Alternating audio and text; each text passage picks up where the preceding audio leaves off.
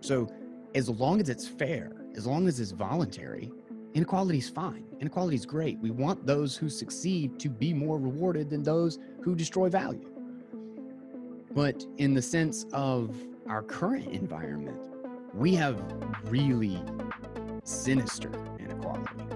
If everybody, you know, if, if the water's flowing and everyone is benefiting, right, everyone's cup is filled, um, people are happy, right? They have better things to do than to line up outside of someone's house and threaten to chop their head off. You know, I, I don't think we should be setting up guillotines anywhere, and that's that's why I love Bitcoin. It's the peaceful revolution, right? Um, but why do people want to set up these guillotines? Because they know the system isn't working. Um, it's not working for them, and despite you know working very hard at um, at many jobs and climbing the ladders, it's still uh, you know the prospects for retirement, uh, even even the ability to afford a home today, is is just it, it, it's it's outside of the reach of so many very hardworking Americans. The system is not serving them. Uh, this the system stratifies wealth uh, through asset inflation and uh, in disproportionate access to, to assets. Welcome to the Tucson Blockchain Podcast. Today I have on Greg Crennan from Golden Coast Consultants. Greg is a financial advisor and a gold bug. I ran across him on Twitter and I thought I had to have him on the podcast because he, like myself, understands that inflation is terrible and dislikes the Fed. He says that his job is to protect people's wealth from out of control central bankers, and this was a great conversation as we discussed that.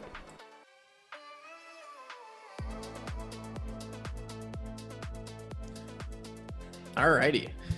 Welcome to the podcast, Greg. Tuning hey, thanks, in. Alex, for having me.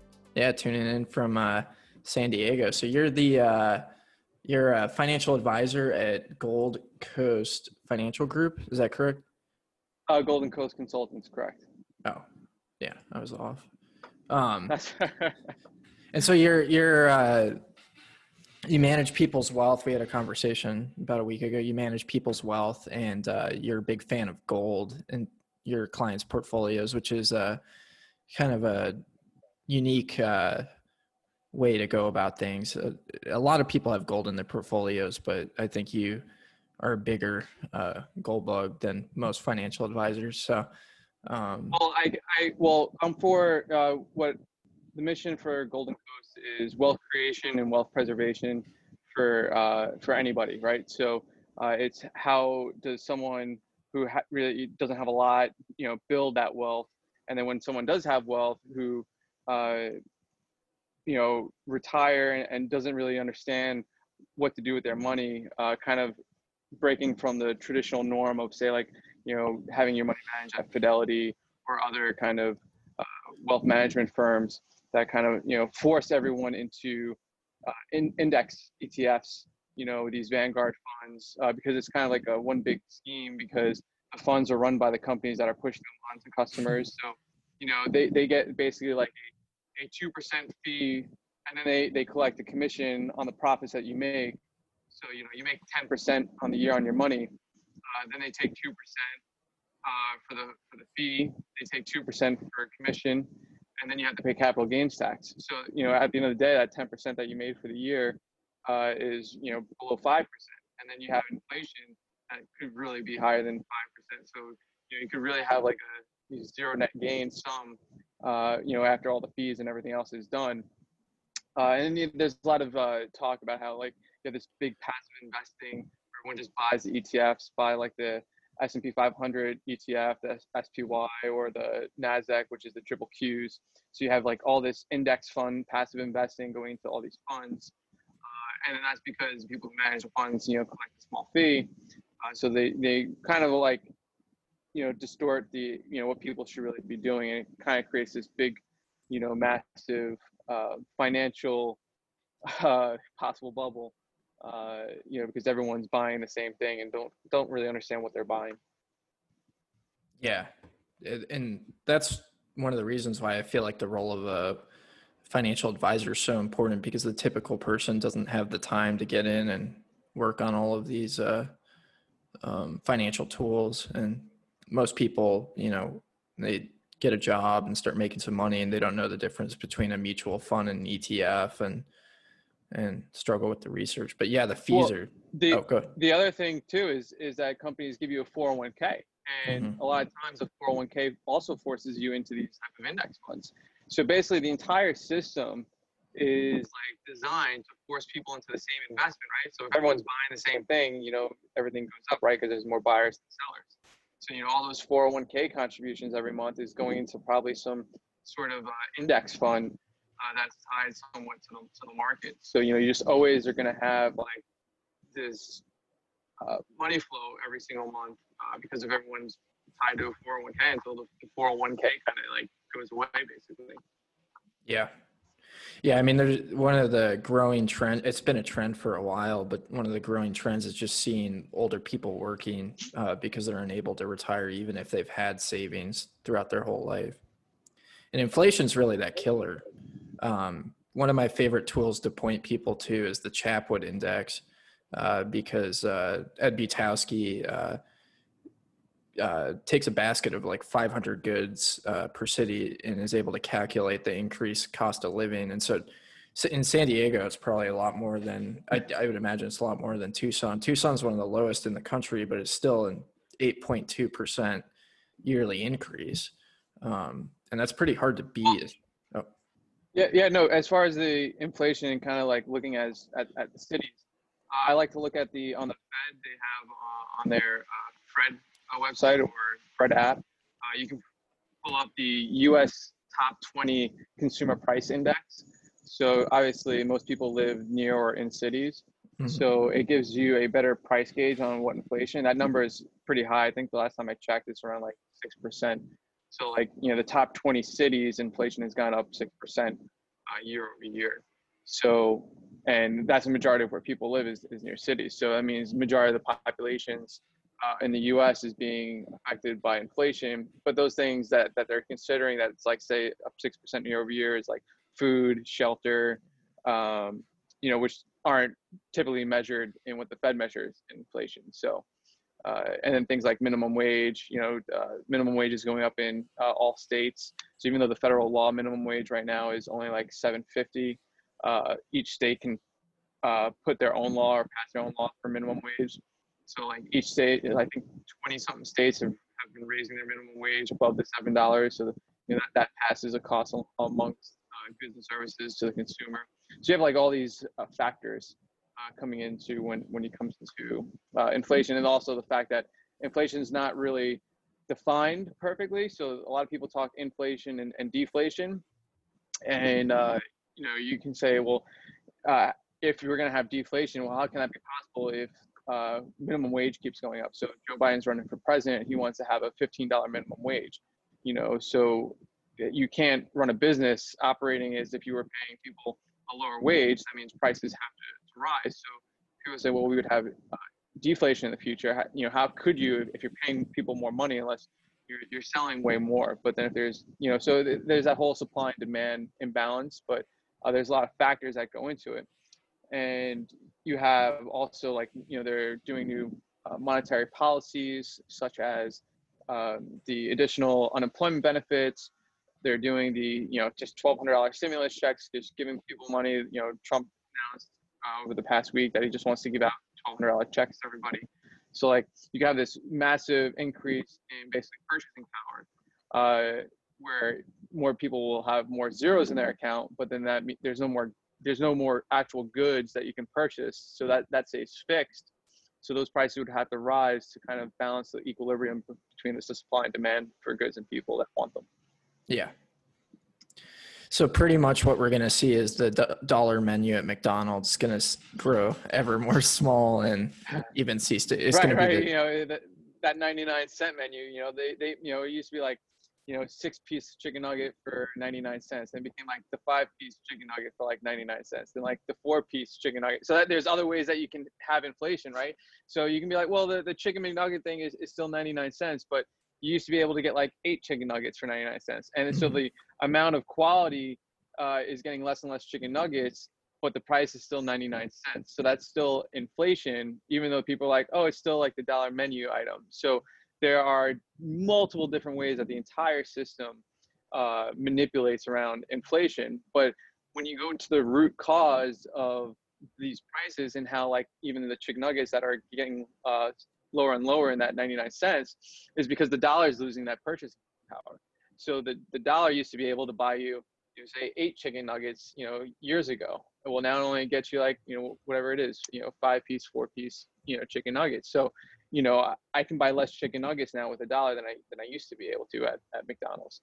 So uh, all of this, you know, is the root cause of the the val- the devaluation of the dollar, and they have all these, you know, you know, CPI and a PCE inflation gauge, and they, they change the definition of inflation is because you, you they don't want people to really understand what inflation is, which is basically the devaluation of the dollar causing the price of goods to go up.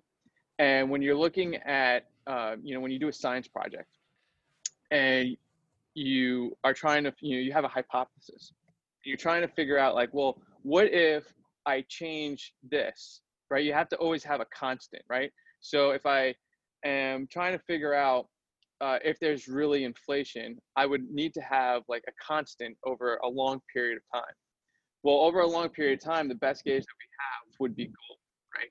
So gold, and you can just go back, you know, the 107 years that the Federal Reserve since has been created, and gold used to be like $19. Well, now it's like 1900. So that means that the dollar has lost 99% of its purchasing power over the past 107 years. Because what we know is that gold, one ounce of gold used to be $19. Well, now it's 1900. So over the past 100 years, one ounce gold hasn't changed, right? So if you had one ounce of gold, and you know, if our great grandparents had one ounce of gold and they all kept it, uh, it's still one ounce today, and it's still gold, uh, and the the values and the properties are still the same but the value of the dollar has decreased by 99%. So that would be our constant.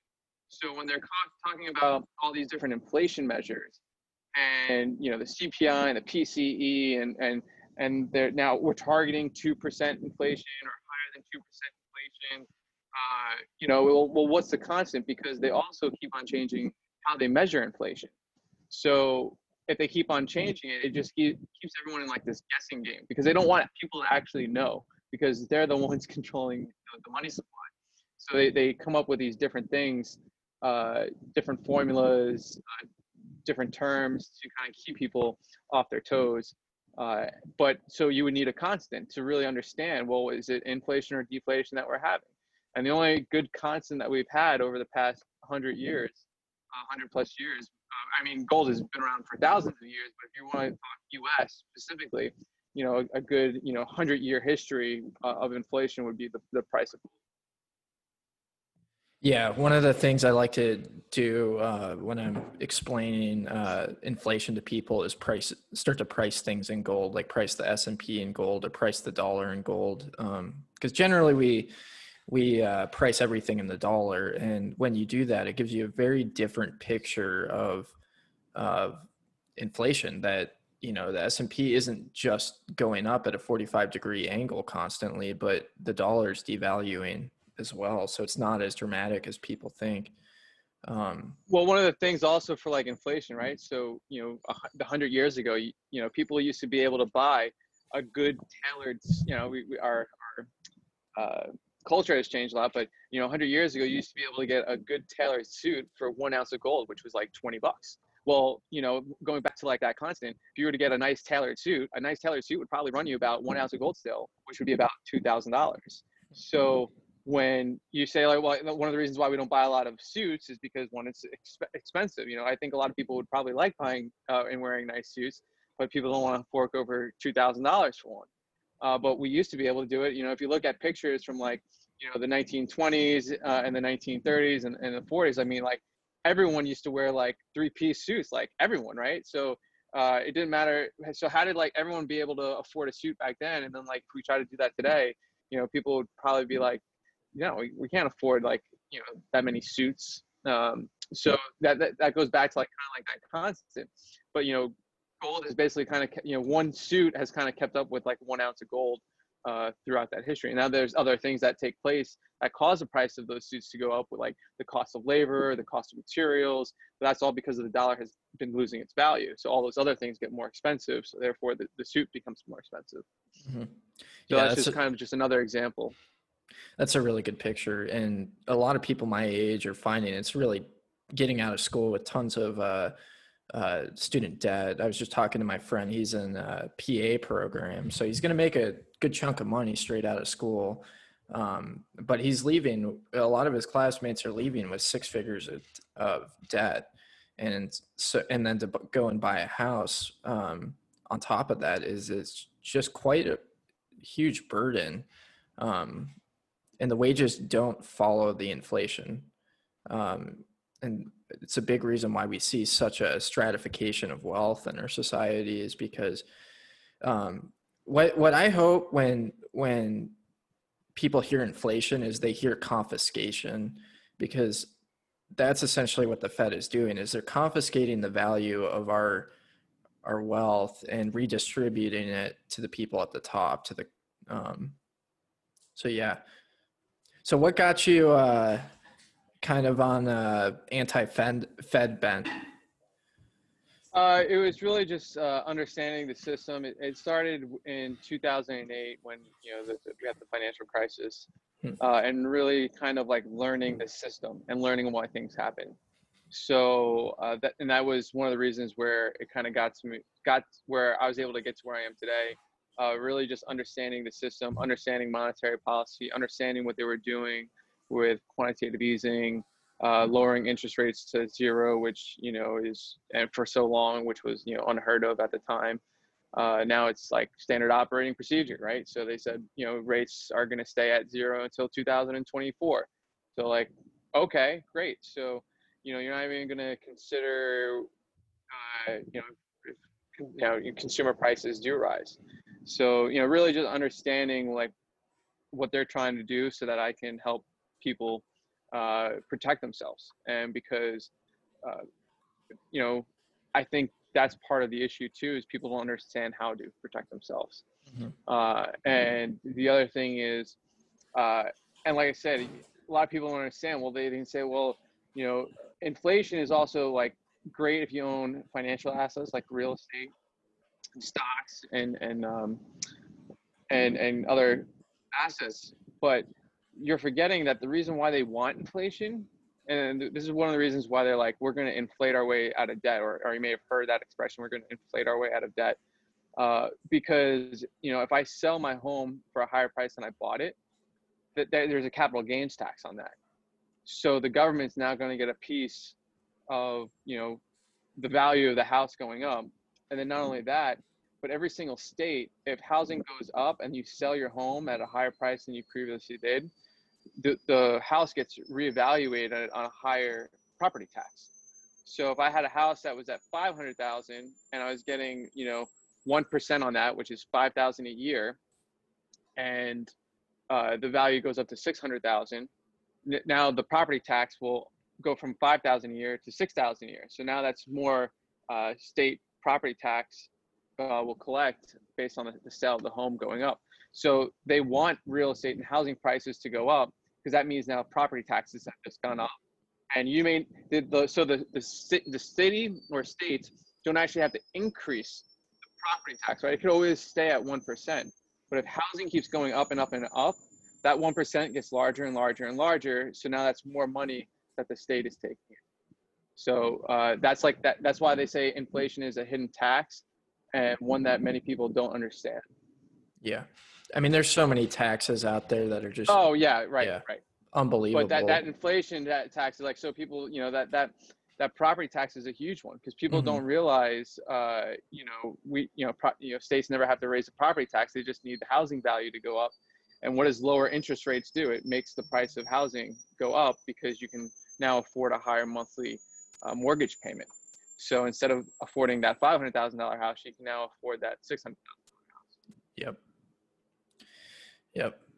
Why why do you think uh, there's such a mainstream consensus that inflation is good for economies? Well, exactly why uh, to protect the extremely wealthy because all they own assets and they, they don't want to be in the dollar. So they, you know, the, the less the, or the more that the dollar loses its purchasing power, the, the wealthier that they become without actually doing any work.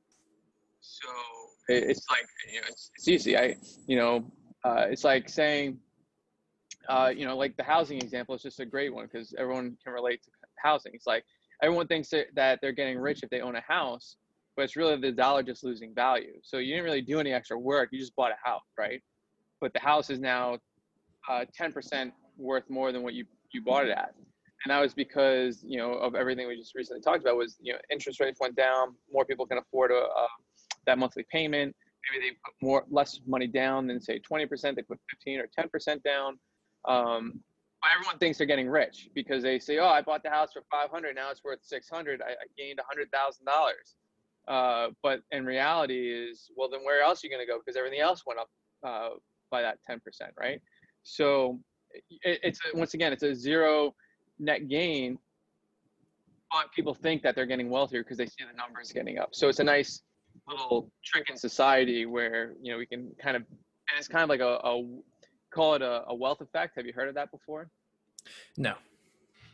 All right. So the wealth effect is basically like if people see if they own uh, money in the stock market and if they own a house and they have their housing value goes up, which you know housing is now the most expensive it's ever been. Uh, the stock market's the most is the highest. Uh, it closed you know near record highs today. So everything, if you have any of these financial assets, uh, they're the highest in history. So you may not actually take out money on your house or out of stocks, but you may spend more money because you're like, oh well, my house I is I have hundred thousand dollars in value in my house that I can always refinance in the future if I want to get that equity out. So you go and you spend, you get a new car, new TV, and that, that's kind of like what caused the housing bubble. Is that people thought they were so rich on paper because housing values kept on going up, and then they kept doubling down and doubling down until it just couldn't anymore. Uh, and one, so that's the wealth effect is that you feel richer than you really are because your asset is going up in value and that's what inflation is. So and jerome powell recently at his last meeting uh, said that yeah if you own financial assets uh, and we're targeting uh, inflation over 2% it's going to benefit you. Yeah so those who don't own financial assets are going to get left behind and then you have that wealth uh, inequality widen and widen and widen because those who don't have those financial apps, uh, assets get wider and wider and wider. Yeah, it's it's pretty astonishing when you look at uh, the numbers as far as who controls the majority of these financial assets um, and how centralized the wealth really is in our society. Um, because the majority, you know, the stock market going up doesn't affect the majority of Americans, but the purchasing power of the dollar does. Um, and so, yeah, it's pretty uh, pretty wild to see the president tweeting about it and proclaiming how great it is that the S and P is going up when you have record unemployment and an eviction crisis. Um,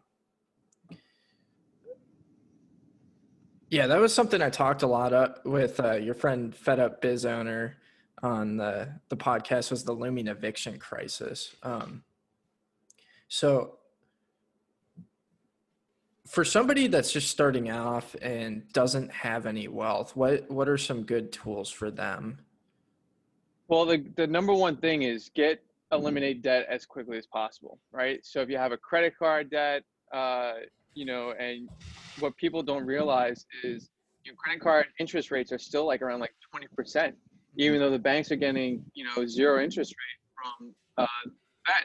So you know these banks are charging people up to 20% on interest on their credit cards, and so basically they're lending to you say $10,000 and then you max out that 10,000 on the credit card, uh, and they know that the dollars are losing value, but they're getting back 20%. So it's a huge win for the banks uh, while people who need money max out their credit cards and then eventually don't have enough money to pay them off are, are stuck paying this interest rate and then every month it goes higher and higher and they think that if they're just making the minimum payments uh, they're, they're doing okay which in reality they're not so you know eliminating all debt uh, now things like a house um, if you can be in a good and own a house, not saying like a, a, a super expensive house, but just a house in general, uh, because of the low interest rates and inflation, that basically you can borrow money so cheap to purchase a home.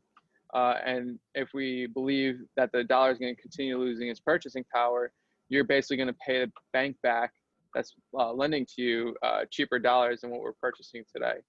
So that that kind of could be a great trade or investment uh, going forward if you believe that we're going to have bad inflation over the next uh, you know decade or so or, or longer. And uh, yeah, just eliminating the debt and and then when you have uh, you know, currency, you know dollars, and you're debt free, is finding uh, assets that will, you know, if you buy a business or a stock, you want something that pays you to own it, or you want an asset that does well uh, with inflation, or an asset that is in high demand, uh, where the value of it will go up because supply is limited. So it's kind of like looking at all these uh, macro uh, themes and then figuring out, and then each person is different, and then figuring out where is my best return on investment. And that's kind of like what's driven the stock market up so high is because when the fed went to zero interest rates in march people are like okay great i have all this cash that yields me nothing. I got to put it somewhere so where they put it they, they put it in the stock market but the thing is gold and silver have actually outperformed the s&p 500 and the nasdaq this year so gold has outperformed the s&p 500 uh, gold, I think, uh, don't know exact, but it's like gold's up 27 ish percent year to date. Uh, S&P 500's up five percent year to date, four percent year to date. Uh, so gold's outperformed the S&P 500. Even if you threw in the dividends that you would get through the S&P 500, gold's still outperforming the S&P. Uh, now the Nasdaq is up, I think, 30-ish percent, so it's outperformed gold. But then if you look at silver, silver's outperformed the Nasdaq. So year to date, silver's up over 40%, and the Nasdaq's up like 30, 32%. So gold's outperforming the S&P, and you know because the S&P is considered uh, because it's the 500 best companies in the world, so it's kind of the gold standard. It's funny, you know, gold standard companies is, you know, uh, comparable to gold. And then you kind of have the Nasdaq, we have all these companies that really aren't that profitable yet but you're paying up for potential growth and, and potential profitability in the future if, if you believe in them. Uh, so that's kind of like silver also. So silver has those wild swings. Uh, so you know, gold and the S&P 500 sometimes tend to limit some of that volatility, while in the Nasdaq, you know, you can have more of those upside swings to the upside and also to the downside. Uh, but yeah, silver has outperformed the Nasdaq year to date so far. Uh, so that you know, that's just kind of showing you that uh, precious metals, if if you want to look at inflation, really may not actually be in the, the stock market. It could be in precious metals. Yeah. Yeah, I'm looking at the price of silver right now. Yeah, gold yeah, is. We, oh, go ahead. No, I think silver closed over or near 25 today. I think. Yep. $25 an ounce. But which was funny because the, the U.S. Mint uh, by the government is saying that one ounce uh, silver is actually now going to be valued at $67 an ounce. So there's actually a huge difference between what the U.S. Mint is offering a one ounce mint coin versus what one ounce is selling for uh, for silver's futures contract. So what I guess I'm trying to say with that is that the U.S. government is saying that silver is really worth $67 an ounce but the market is trading it at 25. So that means that the U.S. Mint would not accept $25 for that silver. Well, you know, so that is another you know inflation gauge. You know, one of those constants. You know, you could look at silver uh, along with gold as one of those constant over a long period of time if there is inflation or not inflation. So you can kind of maybe you know compare both of them to really find out because uh, you want that long history of data to be like, well, do we have inflation or don't we have inflation? because you know like i said they just keep on changing the definition and the different way that they measure it and they do that on purpose so that it messes up everyone's investment strategy and then you know we get programmed to think that uh, we don't have it we've never had inflation since the 70s basically and people keep saying that we, we haven't had inflation since the 70s uh, and i think that was that's all part of the, the grand you know scheme of once we went off the gold standard and we had that inflation, and once they raised the interest rates to 20%, it was basically cutting interest rates uh, all the way down uh, to where they are today at zero uh, since the 1980s. And what what has that done? Well, it's made uh, housing go to all-time highs. It's made the stock market go to all-time highs. It's made the bond market go to all-time highs, and it's made uh, precious metals go to all-time highs. So literally, all four of those assets, if you owned them and just held, you know, uh, uh, allocation in your portfolio of, of each one of those four assets, uh, you know, are all more are all worth more today than they are in the 1980s. But then you take into consideration, it's not really that, that they may be actually worth more. It's just that that once again going back that the dollar lost its purchasing power since the 1980s. Yeah. Yeah, and I think that's a realization. Uh, you talked earlier about 2008 being a real catalyst for you to start learning it, about this stuff um, because it was just, I, I think for a lot of people, it was the first time that how uh, crazy and nefarious the actions of uh, bankers in general have been. Um, and it really started devastating uh, communities just very openly and blatantly. Um, and I think we're seeing. I know out, out in Arizona was really bad during that time for for real estate. Yeah. I don't know if Arizona really recovered 100% from that time frame. Yeah, I'm not really sure either. I mean, uh, one thing that I know is that you know Tucson specifically, wealth inequality is a major issue. Um, and and wh- why when I talk about wealth inequality, I want I always want to. I I don't believe in uh, you know socialized taxing the rich and redistributing the wealth because what's inevitably going to happen is the government's going to you know do a really poor job of it and what we're in our current monetary system, like going back again, just reiterating, you know, we're seeing a taxation and uh, confiscation of wealth from people in the middle and the bottom and redistributing it to the top. Um, and that's really problematic. Uh, so that that's the type of wealth inequality that I I uh, focus on and talk about because what I want to see is a system that is fair. Um, for anybody that says that inflation hasn't happened in 19 since 1971 that's a really crazy statement um, there's these guys or really, the 80s or at least the 80s Yeah. at least the 80s yeah.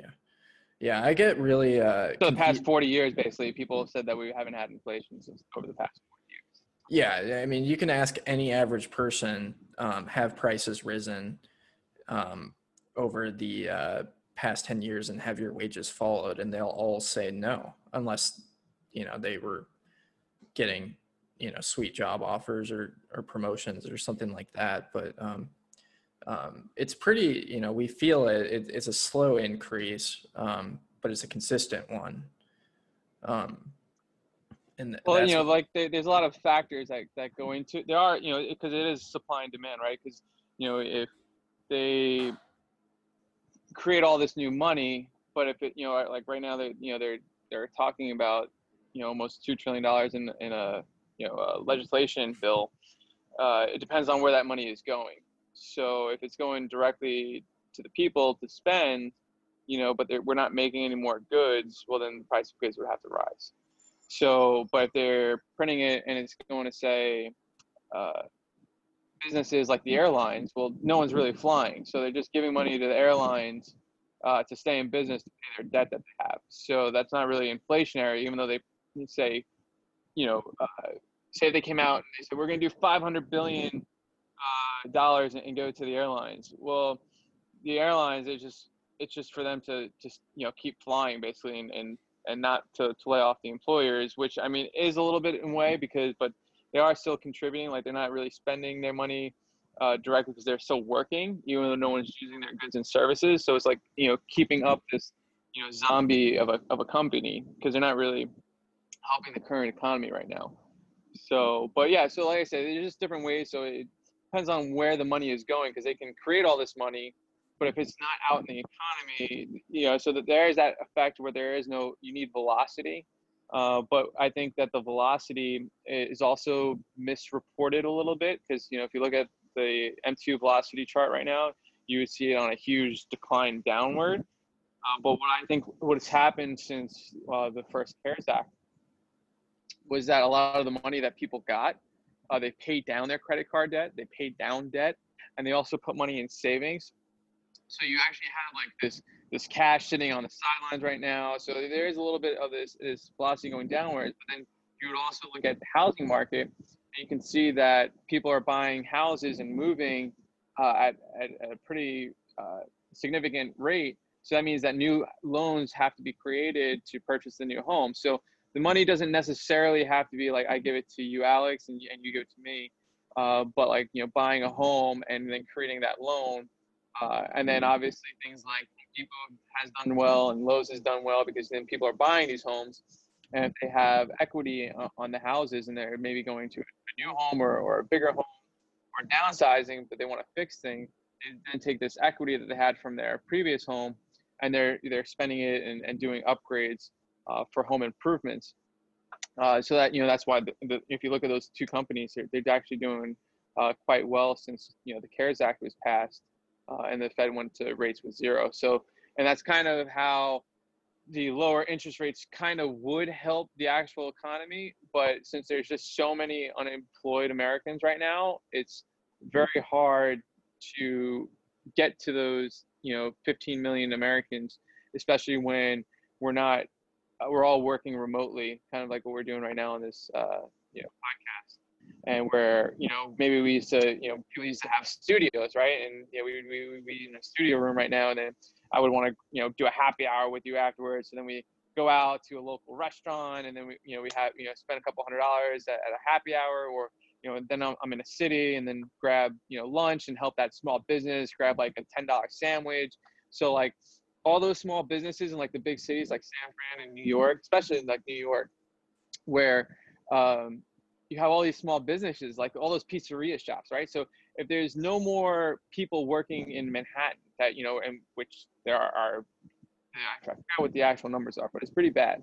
Mm-hmm. All those like small business pizzeria shops in New York and Manhattan, they're losing out on business because where's their where's that lunch crowd? Where's that late dinner rush, right? Because you don't have that guy leaving the office at seven o'clock on, on a Wednesday who you know missed dinner at home, who has to pick a slice uh, up at the parlor uh, on his way to the train station.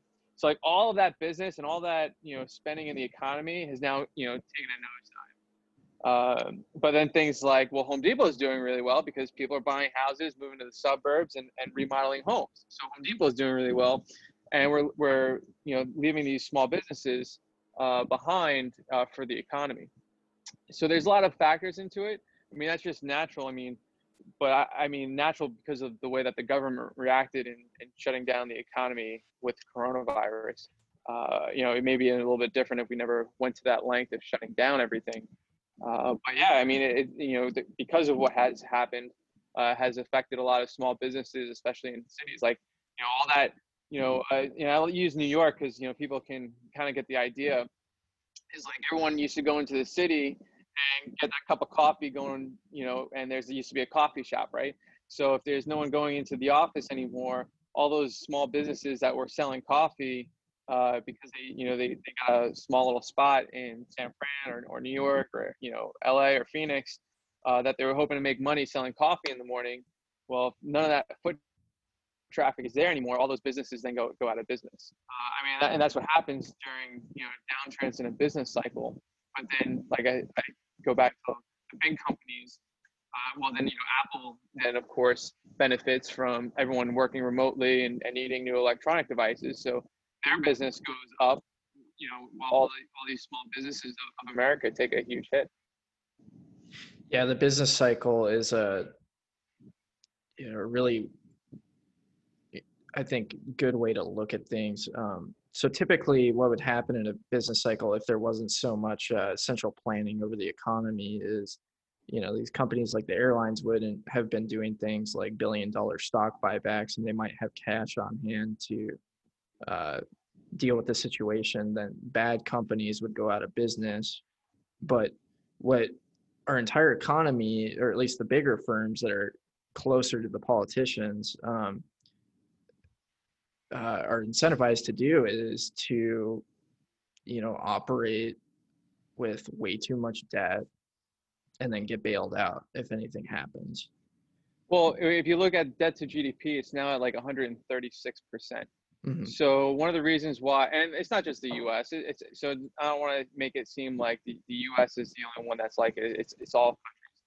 Um, but you know, because we live in the U.S., it uh, so so everyone who's tracking is, on the same page. Uh, so the debt to GDP is 136 right now, meaning that the government is spending more money and giving it out than we are producing uh, goods. So the only way that the GDP numbers can grow is if the government basically continues to dole out money uh, for the GDP to grow. And it's been over 100% for, I forgot how long, but it's been a while though. So it's not like it, it just happened when coronavirus happened. It just accelerated. I think it went from like one before coronavirus, it was like 120 ish, maybe a little bit lower, 120. And then after coronavirus, it shot up to like 136.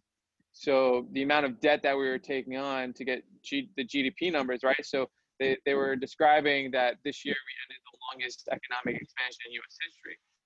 Well, it wasn't really an economic expansion; it was just a debt expansion. So the, all the debt that we accumulated as a society, we just took on more money from the future to purchase goods today, like maxing out those credit cards, uh, and then buying goods today, which kept the GDP high. And when you do that, you, that means that you have to suffer in the in the future if you buy something today, because that means you won't have any money because you got to pay off your credit card. So now they they realize with everything going on with coronavirus, and that that's why these these stimulus talks, like you know, the Democrats wanted originally like 3.4 trillion, then it got down like 2.4. The Republicans were like at one trillion, and it's like now we're just talking trillions. Like, and we just did three trillion in March, and seven months later, we're talking like another three trillion. So that means like going forward, you know, the government's gonna have to print like six trillion dollars out of nothing for the foreseeable future because no one, everyone's tapped on debt. So you and I could be tapped on debt, and that means that our future spending is going to be limited. So that means the GDP in the future won't grow, and then that's when you can have, which which I believe that we're in right now, is stagnation, where you don't actually have economic growth because we're not actually making more things, but you have more money and the prices of goods go higher, and then you have higher unemployment, which is around, you know, truly around, I think, uh, I think it's re- it was reported around eight percent on the last jobs report, but I think uh, unemployment for Americans is really around fifteen percent. And I think because of the work remotely movement, uh, you're not going to have, you know, because a lot of those people who are unemployed are the people we talked about, like those small business owners that you know are, are not going back anytime soon. So you know you're going to have long, you know, unemployment lasts longer, prices rising, and then no economic growth. So that's stagflation in, in my book. And but if we weren't weren't having those the massive amounts of uh, stimulus that the government is doing, we would be in an actual compression. Uh, but because of what they're doing, it's helped maintaining those artificially high prices, and that's why we're in stagflation. Yeah. I think, you know, when we're looking at the economy right now, it's really important to have uh, a bigger time uh, perspective instead of just seeing that, like, you know, the issues we have are because the Democrat shutdowns or because of Trump's tax cuts or, you know, whatever is being thrown out there, that this has been decades in the making. Um, you know, if we weren't so over leveraged as a society, it'd probably be easier to bounce back. Well, it's not good politics. So, um, especially when you're running up for a reelection, and when you're running for a reelection, if the economy is not doing well, your chances of, you know, we'll find out how this one goes in 21 days. But uh, usually, if the economy is in a recession, uh, no president has won reelection dating back to uh, Hoover, I believe. So Mhm. Hoover was the first president, and then we'd had Hoover, uh, we had Carter, and then we had Bush Senior, and then uh, Trump would be the next president uh, for you know. So we'll see if it's different this time. Um, but yeah, no no president has won a re-election during a, a, re- a recession. So uh, it'll be interesting, or in the at least over the past hundred years or so. So it'll be interesting to see if um, you know how that plays out. Yeah, yeah. I think we're all dreading November together. So yeah, um, Uh, yeah, you uh, go. Sorry. so the system is really uh, just broken, and I think that people are waking up to it. How do we how do we exit this uh, system? Oh well, there's uh, well, my opinion, there's a, a couple of different ways. There's one, the honest way, uh, which would mean that you would have to cut government programs, uh, and you'd have to have uh, interest rates rise and not have the Fed keep them at zero, which would be extremely painful for the economy. Uh, but that that would be the honest way. So basically, uh, letting the market function and let things play on its own uh, the laissez-faire way, as, as you would say, which is political suicide because that's that's the other issue is that when we have these type of crises, uh, it makes it seem like that the government's responsible for solving the problem uh, because they want to get reelected, right? So I, you know, if, if and I'm not saying which side is right or wrong. I'm just saying how they they play. You know, it doesn't matter who you are on what side. You know, because they want you they want your vote to say that I will fix it. Vote for me and I will fix the problem. But the problem's been ongoing, you know, for a very long time, and then they just exacerbate the the the solution or their solution every single time because it's the same thing over and over and over again. So the only real way would be to just let everything kind of like function uh, we let people make their own decisions and not have the government involvement.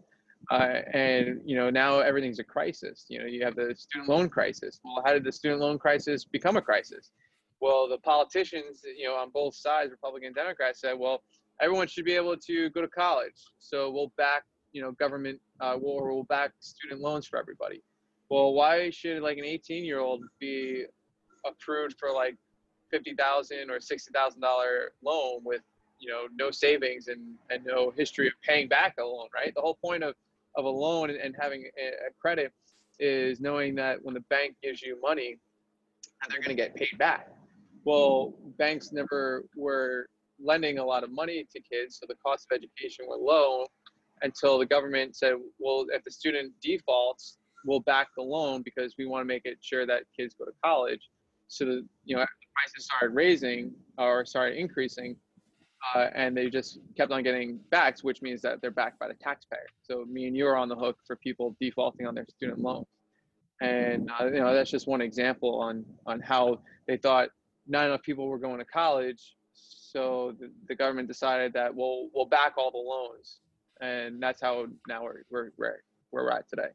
So they created their own problem basically. Instead of like, well, if you want to go to college, you have to get a job and you have to work and go to school. Uh, so, and that's how we used to do it before they approved the back government loans was that you, were, that you either worked and paid your way through school, or you know, if your parents were wealthy enough, you know, they, they would help you know pay for school.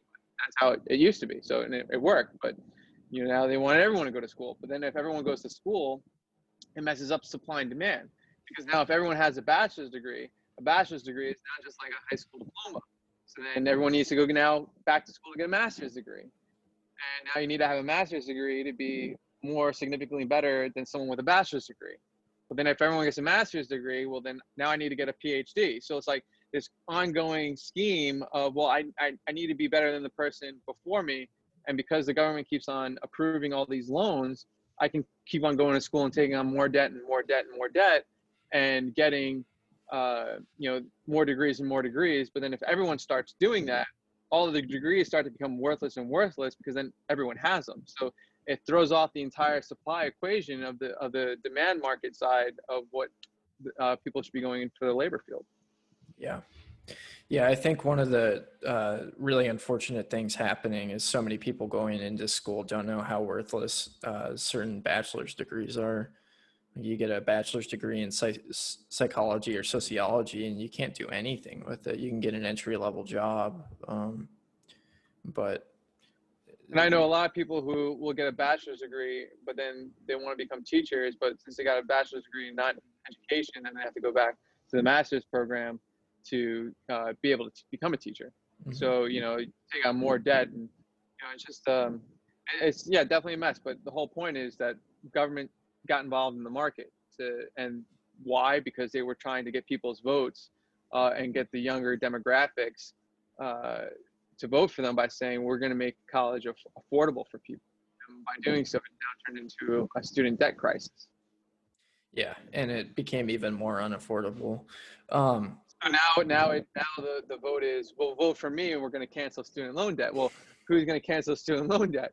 Uh, well, We the, that means that the Fed would just pay for it, and the American taxpayer is on, on the hook for it. But mhm. is there a way of now getting your vote uh, for, you know, uh, for solving that crisis that that they created? You know, they, and that, it goes on both sides. Like Trump created the trade war, and then he solved the trade war with a, a trade deal signing. So we, we didn't have a trade war before Trump happened, and then we had a trade war, and then he got the trade deal. So we had no problem. He created the problem. Then he solved the problem. Then he gloats about how he he solved his own problem that he created. So uh, once again, uh, government getting involved in the markets just so that they can say that they're the heroes, basically, and then that's how you you get your votes uh, through our system. Yeah. And they love to use tariffs and things like that to protect the government monopoly or created monopolies. Um, yeah, one of, I, I've been reading this book uh, that was suggested to me on the history of the Federal Reserve called "The Creature for, from the Jekyll" or "Creature from Jekyll Island," and uh, it's been a really good read. Uh, when you were talking, one of the things that came to mind was the idea of the FDIC being a scam and essentially uh, you know when when you go into the bank you see uh, a placard or something that says fdic insured and people look at that and think that that means that they should be more comfortable with their money in the bank because if the bank is insolvent which they all are or on the verge of being um, it means that the government will back up you know the money they have. But what people don't think of is what that really means is it gives the banks free rein to to dish out all these loans that are subprime um, and then we bail them out with our money um, which is pretty wild uh, yeah it just came to mind when you were talking Well, that, that's yeah, that's just uh, one of the things that are are um, an issue with today. But you know, uh, so, well, someone asked me, well, you know, we shouldn't be bailing out the airlines. We should be bailing out, like we said, like that that small business owner who runs that pizza shop, you know, uh, and you know the coffee shop that you know employs people and gives coffee every morning. But you know, I'm not for bailouts in general, but like you know, the kind of like the argument was like. Uh, how are we bailing out and giving all this money for you know the, the airlines and you know maybe the small business guys don't need as much money we can help them out and well you know, my answer is like well how much is average joe or jane donating to trump or uh, pelosi's you know pac contribution versus the airlines are saying you know here's a check for x many millions of dollars uh, to get the stimulus approved where you know, Pizzeria Joe and Coffee Jane uh, can't do that for Trump or, or Pelosi. So, you know, a lot of the talks is like, well, we'll, we'll just get the bailout for the airlines and focus on everything else later. So once again, kind of screwing over, uh, you know, that small business owner versus say the the airlines, the unfairness, and that, that that's one of my you know big things. If if you follow me on social media, uh, is I advocate for is that government should not get involved because it picks these winners and losers. So a lot of people are upset that they're even talking about another bailout for the airlines when all these other small businesses are, are going to get canned. And I said, well, that's what happens when government gets involved. Uh, they get they decide who wins and they decide who loses instead of a true free market system. Well, well, if the if mom and pop are going to fail at the pizzeria and the coffee shop, well, so do the airlines, and that's capitalism. It sucks but at least it's fair that the airlines are going to have a hard time, and so does mom and pop uh, running the local stores. And then uh, you let you know maybe everyone has to come together and, and create a new business. Uh, but by then the government coming in and saying airlines are good and mom and pop are bad, it disrupts the entire free market system. So you know I don't want anyone to fail, but I mean you know people make bad decisions, and that's how we learn. So like going forward in the future, uh, if the airlines realize, well, we kind of put ourselves in this situation because we bought too much of our stock back and we increased our dividends too much. Well, guess what? In the future, we're not doing that because we don't know if this happens again. So that's how you fix the problem: is you learn from your mistakes. So and then you address those problems going forward. Um, and that's the whole point of failing is is learning from your mistakes. failing and then saying, "Hey, government, give me money." You're not learning from your mistakes. You're not improving your business model. You're not enhancing your overall. You you know same thing uh, with the banks. So uh, we're we're not learning anything as a society by just asking the government for money every time there's a, a crisis, whether it's a natural disaster or a uh, self-inflicted wound um, or a terrorist type of, of a threat. You know, and I made that argument also is that when you looked at 9/11, the airlines didn't get a bailout during 9/11. So uh, I think some like 15 airlines went bankrupt. They went Chapter 11 and Chapter 7 after 9/11 uh, because and they didn't request money from the government, and we didn't do bailouts back then. So all those airlines after 9/11, because no one wanted to fly because they were afraid that you know their plane was going to you know uh, become a weapon, they were in trouble. So they weren't making money. So what did they do? They filed for bankruptcy, Chapter 11, Chapter 7 bankruptcy. The other big airlines bought those uh, those uh, smaller airlines. Some of them did at least to then expand their business and made their business more profitable. And that's what happens during a free market. So you didn't have that bailout. Well, after coronavirus, how many airlines filed for Chapter 7 and Chapter 11 bankruptcy? Zero. So why was it okay for them to go under after 9/11, but then coronavirus? It wasn't like it wasn't the plane. Uh, you know, it wasn't the airline's fault that terrorists flew planes into buildings around the world, uh, but they had to suffer the consequences, and that's you know it sucked I'm a New Yorker, and I'm not saying it was good, but I mean that was the reality. Was there was an incident, and companies ha- had to uh, because it was it was unheard of in in 2000 to, for the government to just dole out money to, to companies. You know the, the whole you know government giving uh, people money or companies money started in 2008. So like if there was ever um, an incident or a crisis, the before 2008 was that we had to deal with it as a society. You know, it wasn't until 2008 where the government decided that uh, we're going to use American taxpayer dollars and, and give uh, people money. So you know, it's really just a new phenomenon.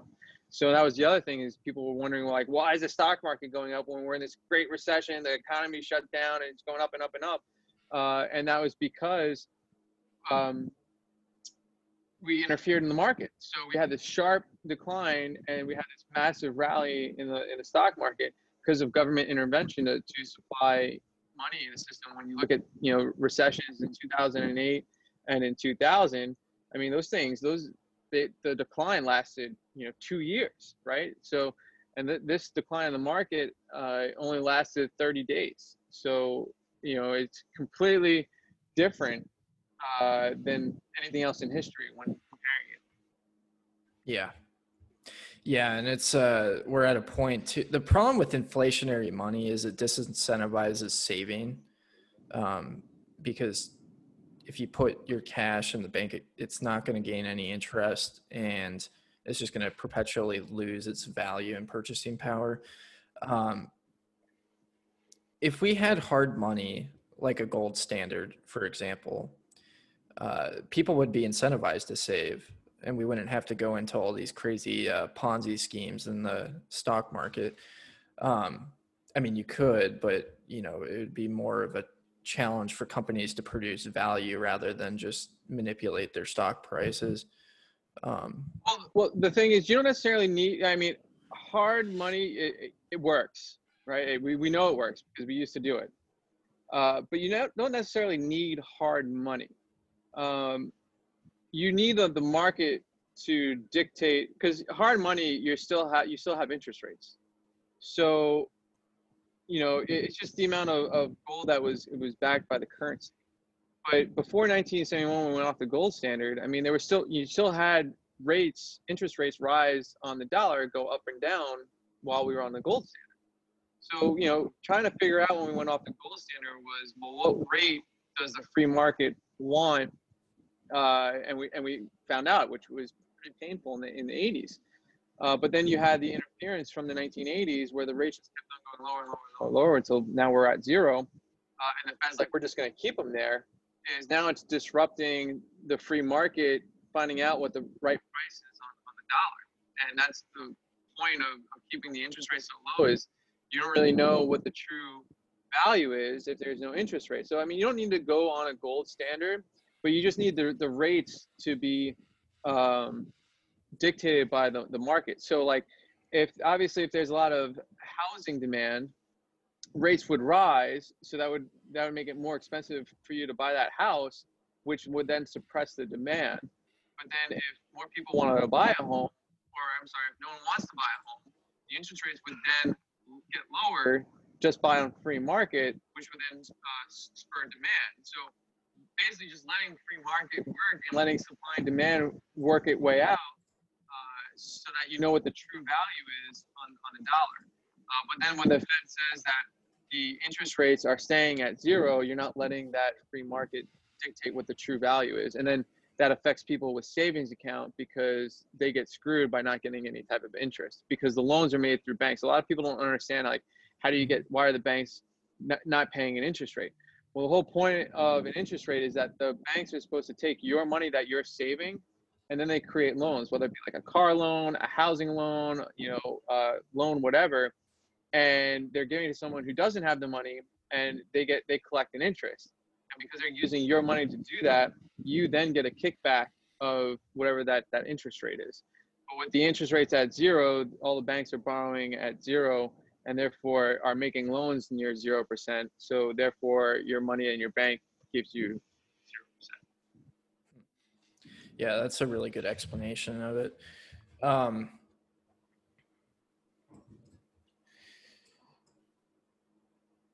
I'm watching. I'm sitting over here. I I think it'd be a good time to talk about Bitcoin a little bit because I'm All sitting. right. I'm sitting here watching the chart just go up right now. It's uh, okay. What do we got? Uh, we're sitting at eleven thousand seven hundred. So up, up a good. Uh, let me pull up the percentage gain today. Um, we are up about five percent today. So Peter Schiff will probably be tweeting about it going to zero somewhere. But um, so yeah, um, Bitcoin I I think is a really interesting experiment because in some ways it is a opt out of the current financial system of uh, government monopoly over money.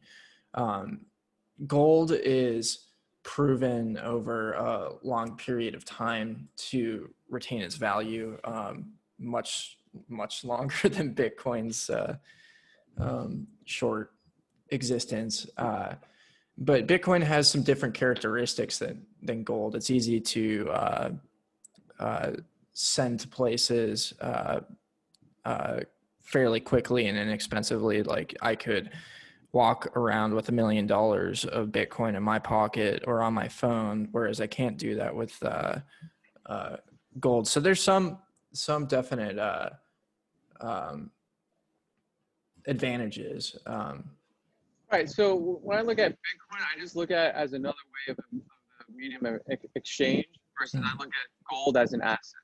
Mm. So uh, Bitcoin is a way for you to possibly pay someone else money. So if you want to purchase food, you could use dollars or Bitcoin.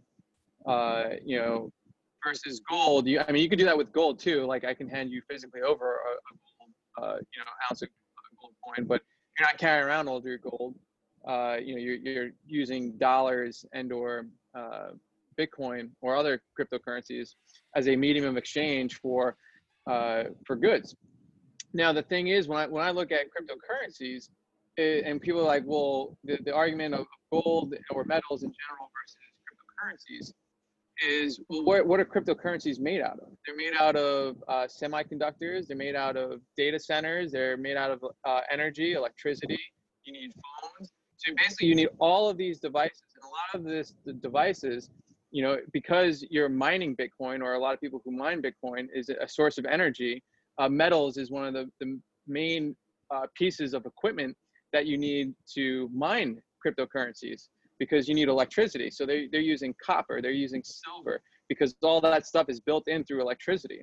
So if anything, without the metals, Bitcoin would actually be worth zero because you need those metals for the entire system to function. Uh, even if you put in metals and you create the circuit boards, uh, you're using electricity to charge up so that you can use it on your iphone uh, so you need metals which create the product to use bitcoin as a medium of exchange to get that good or services uh, that you're using it so like I said, I, I would, I still would look at Bitcoin as just a something of a medium of exchange. That obviously people trade it, buy and sell it every day, so the price of it goes up and down, just like any other financial asset.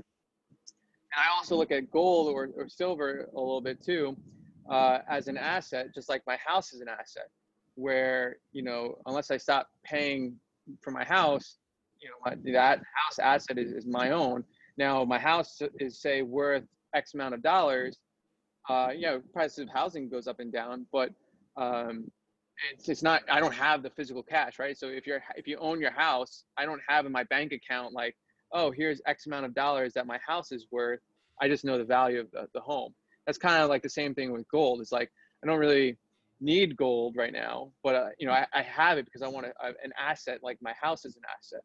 So, and I know that with the dollar um, depreciating, that that asset will be more valuable. And then if I need to cash in the future for a medium exchange, I can always sell it for cash in the future. Uh, same thing with, with with Bitcoin and or cryptocurrencies. But I think that that's what people kind of get the misconception of is it's still just a medium exchange, and you have to have all these things with with cryptocurrencies uh, to function, just like you need with the digital dollar, right? So I can send people through Apple Pay. You know, I can send you 50 American dollars through Apple Pay. Uh, it's, but I can't uh, send you those 50 digital American dollars on through text or through Venmo if I didn't have what I what I mentioned, like uh, electricity, a battery, right? So your your iPhone runs lithium. So without the lithium that's in the battery and, and charge, I can't give you Bitcoin because it's all through electronics. It's so and through the internet connection. So I need all of these uh, products to make Bitcoin work versus gold will it will always be just that one ounce of gold. So and that's kind of how I I look at it. So that's why I'm not really big into cryptocurrencies. I understand it. I love technology. Uh, I'm not sure how really it, it will play out in the future. I, I, have a couple of different theses and, and scenarios, um, but you know that's how I just generally look at it. Um, and but since it's traded and people buy it and sell it, you have the price of it going up and down. But uh, you know, if you take away, like I said, all those pieces that make Bitcoin Bitcoin, it, the the true value of Bitcoin would be zero then. Yeah. Does that make sense? Yeah, that makes sense. Gold will always have utility, um, but it, you know, there's a lot of people out there that would argue that you can use Bitcoin even without the internet. But if the internet were to fail, uh, most people would not use it as a medium of exchange or or be even able to. Yeah. Yeah, and I, am not saying like uh, you know doomsday where they you know the complete blackout and and something on that scale. I'm just saying that um, without all the things that actually how you can use and make Bitcoin, uh, you need actual physical things uh, to, to to to get your Bitcoin right. So is is basically so all Bitcoin is made up of all the things like electricity, energy, uh, software. Uh, so it takes all of these components to create one one Bitcoin, and um, it has a lot of you know, uh, and based on what it takes to create one Bitcoin, so you have you know the software guys, you have the energy, you have the battery, you have the internet connector, or uh, you know the wireless pro- provider. Uh, so all of this is basically taking into the price of one Bitcoin, right? So same thing with gold. You know, if I don't have any gold, I have to mine it. So that means I need to buy equipment, I need to dig in the ground. Uh, so you know all of these components, and then that's why gold has a value. Besides that, it's, it's, it can be used for things, but I have to physically do something, and then I need tools uh, because I can use my hands, but my hands are only going to get me so much. So if I buy a tractor, which then someone makes, that I can dig more for gold, I can get more gold. It saves me time. So once again, it's like all of these things, and that's kind of why we have a, a medium exchange, is because uh, it's about how much value. You know, if you produce more, then you're going to be more well off. And that's kind of like the point of capitalism. If you produce more, you have more uh, excess wealth, and that's what happens. And that's why I'm in this business. People don't understand what wealth is. Wealth mm-hmm. is a uh, an excess of your productivity. So if you make a hundred thousand dollars a year, and you only spend 80,000, you you pocketed 20,000. So that means that your wealth for the years is an extra 20,000. Well, if the Federal Reserve is saying, well, we're going to inflate away those $20,000 by 2%, 3%, 4% a year, why how it doesn't make sense to own dollars because why would my wealth currently being stored in dollars at 20,000 lose or go down 2% every single year when that's supposed to be wealth. Wealth is supposed to be something that appreciates over time. So that's why you have this issue if you have interest rates at 2%, well, then I'll keep my 20,000 in dollars because now I'm collecting 2% and inflation's 2%. So now I'm maintaining my purchasing power. But when you're telling me rates are at zero and inflation is going to be three or 4%, I need to get out of dollars and I need to go somewhere, whether you know currently that's Bitcoin, gold, or uh, Tesla, or Apple stock uh, but I'm going to get out of dollars uh, to fight that inflation because my 20,000 is my wealth. And now I have to preserve that think that's what a lot of people don't realize what's causing, uh, you know, everything that's happened this year and, and even bef- beforehand. Yeah, I liked your explanation of capitalism. And I think we're seeing such a big emphasis on socialism because what people know is that um, there is a uh, you know they're producing value and they're not getting returns on it and there's kind of a disparage um, a growing like uh, wealth gap as that wealth is getting confiscated by inflation. Is probably the third time i've talked about it. But um, yeah true capitalism is producing value and trading um, voluntarily um, and when there's coercion when there's uh, you know price fixing and you know all, all these things like minimum wage it, it interferes with that and actually leads to less uh, good for the society now things like uh, bitcoin or you know a car or uh, um, so like a difference between like a porsche and a ford fiesta which is a piece of crap um, the Porsche has more value because it is harder to make.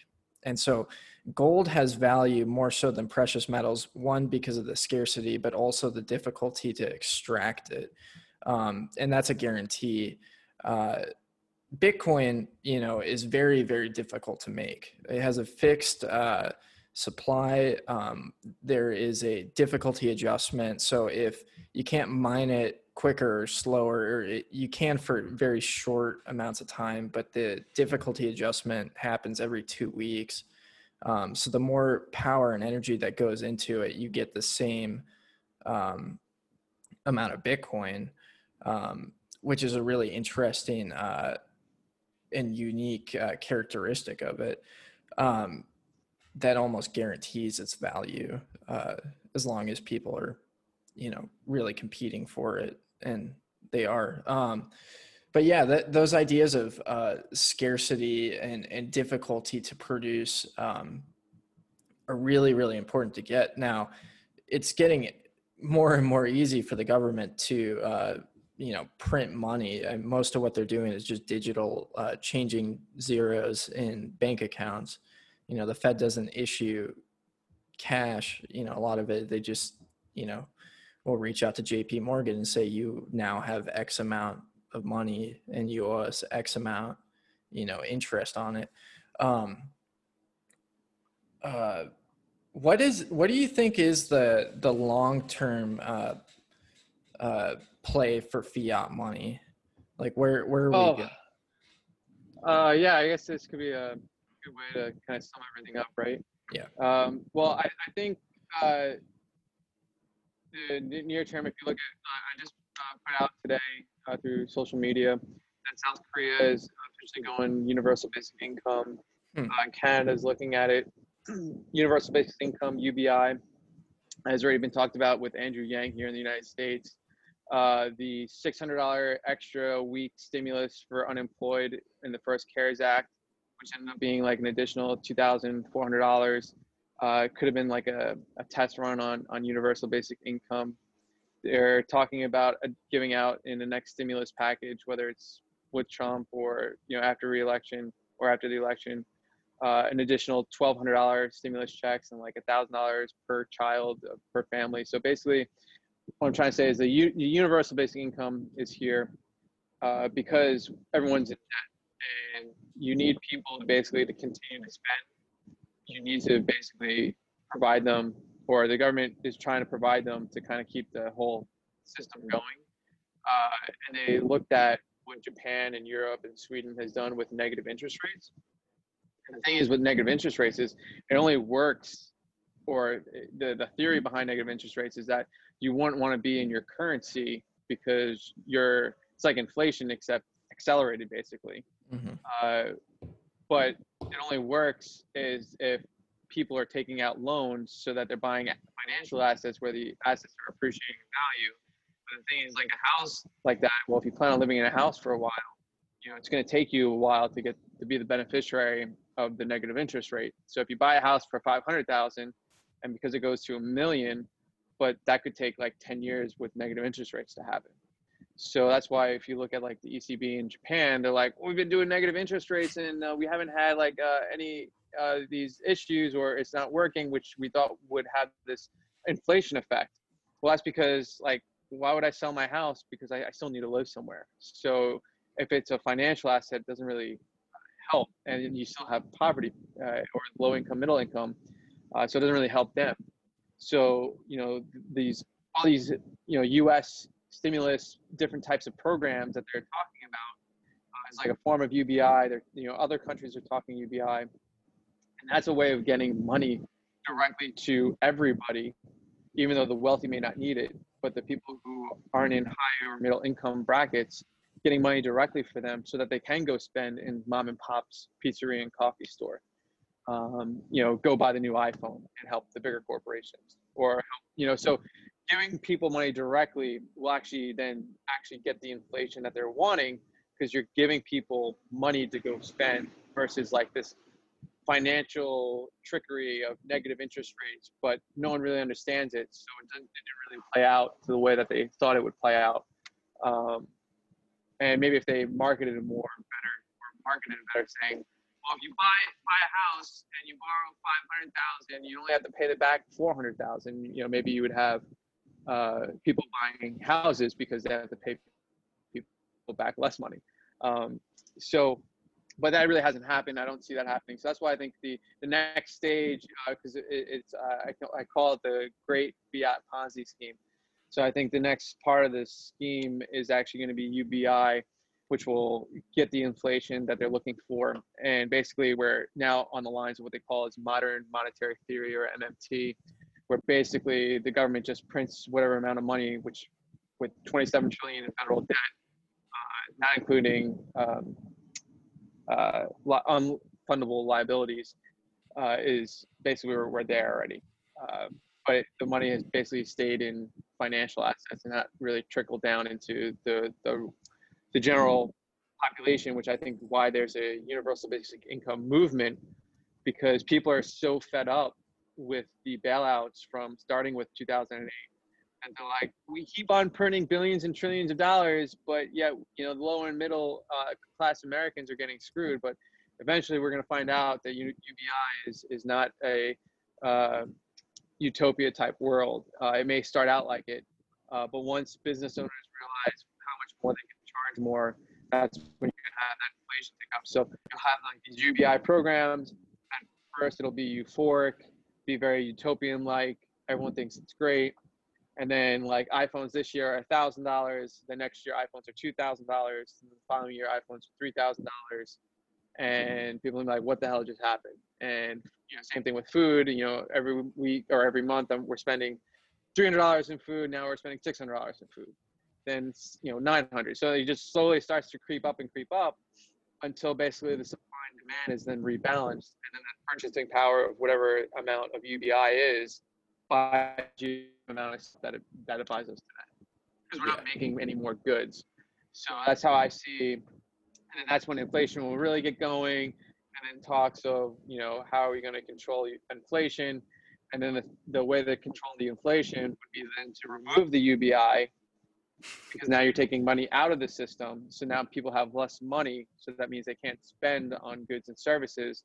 based or through taxation raise taxes. So in in Stephanie Kelton's book called The Deficit Myth, she basically says that you can print all this money that you want in the world, and then that if, if this inflation scenario that I'm talking about plays out, well, instead of paying 20% taxes, we're going to make taxes 50%.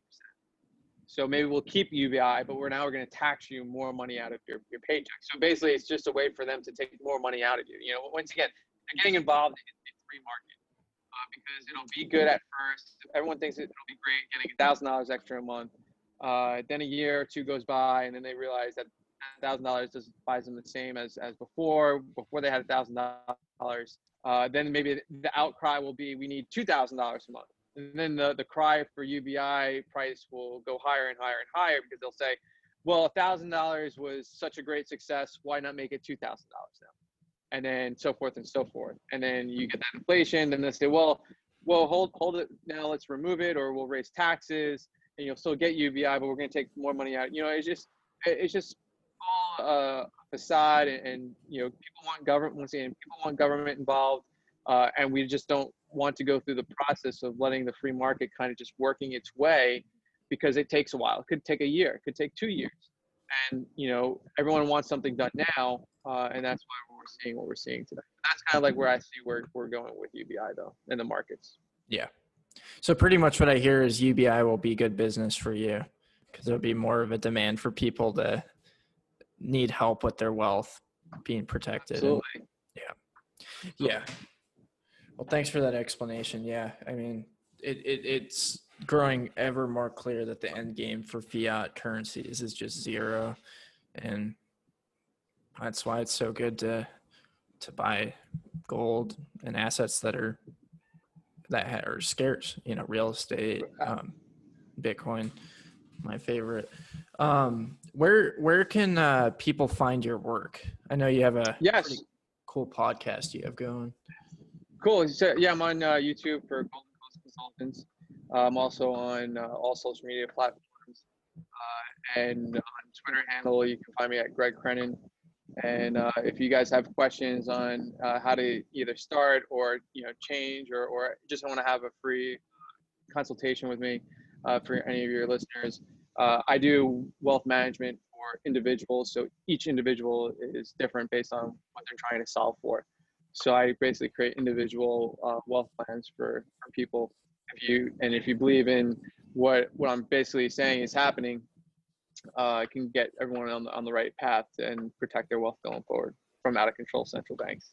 Yep, those crazy central banks. Jay Powell and his money printer. Yeah, I uh, I found you on Twitter because I'm pretty sure uh, uh, Fed Up uh, tagged you in a post to troll me um, on gold and. Uh, yeah, really enjoy your work, and uh, you, you, definitely have an awesome podcast on YouTube.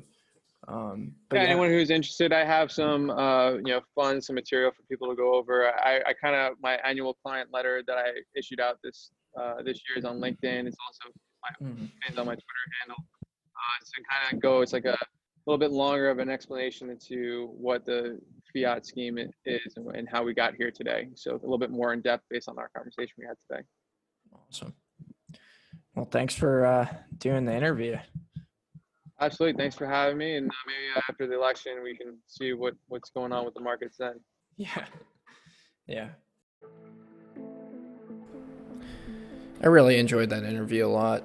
Greg's a really smart guy, and uh, he's been pretty helpful um, just having discussions with uh, people and myself on Twitter.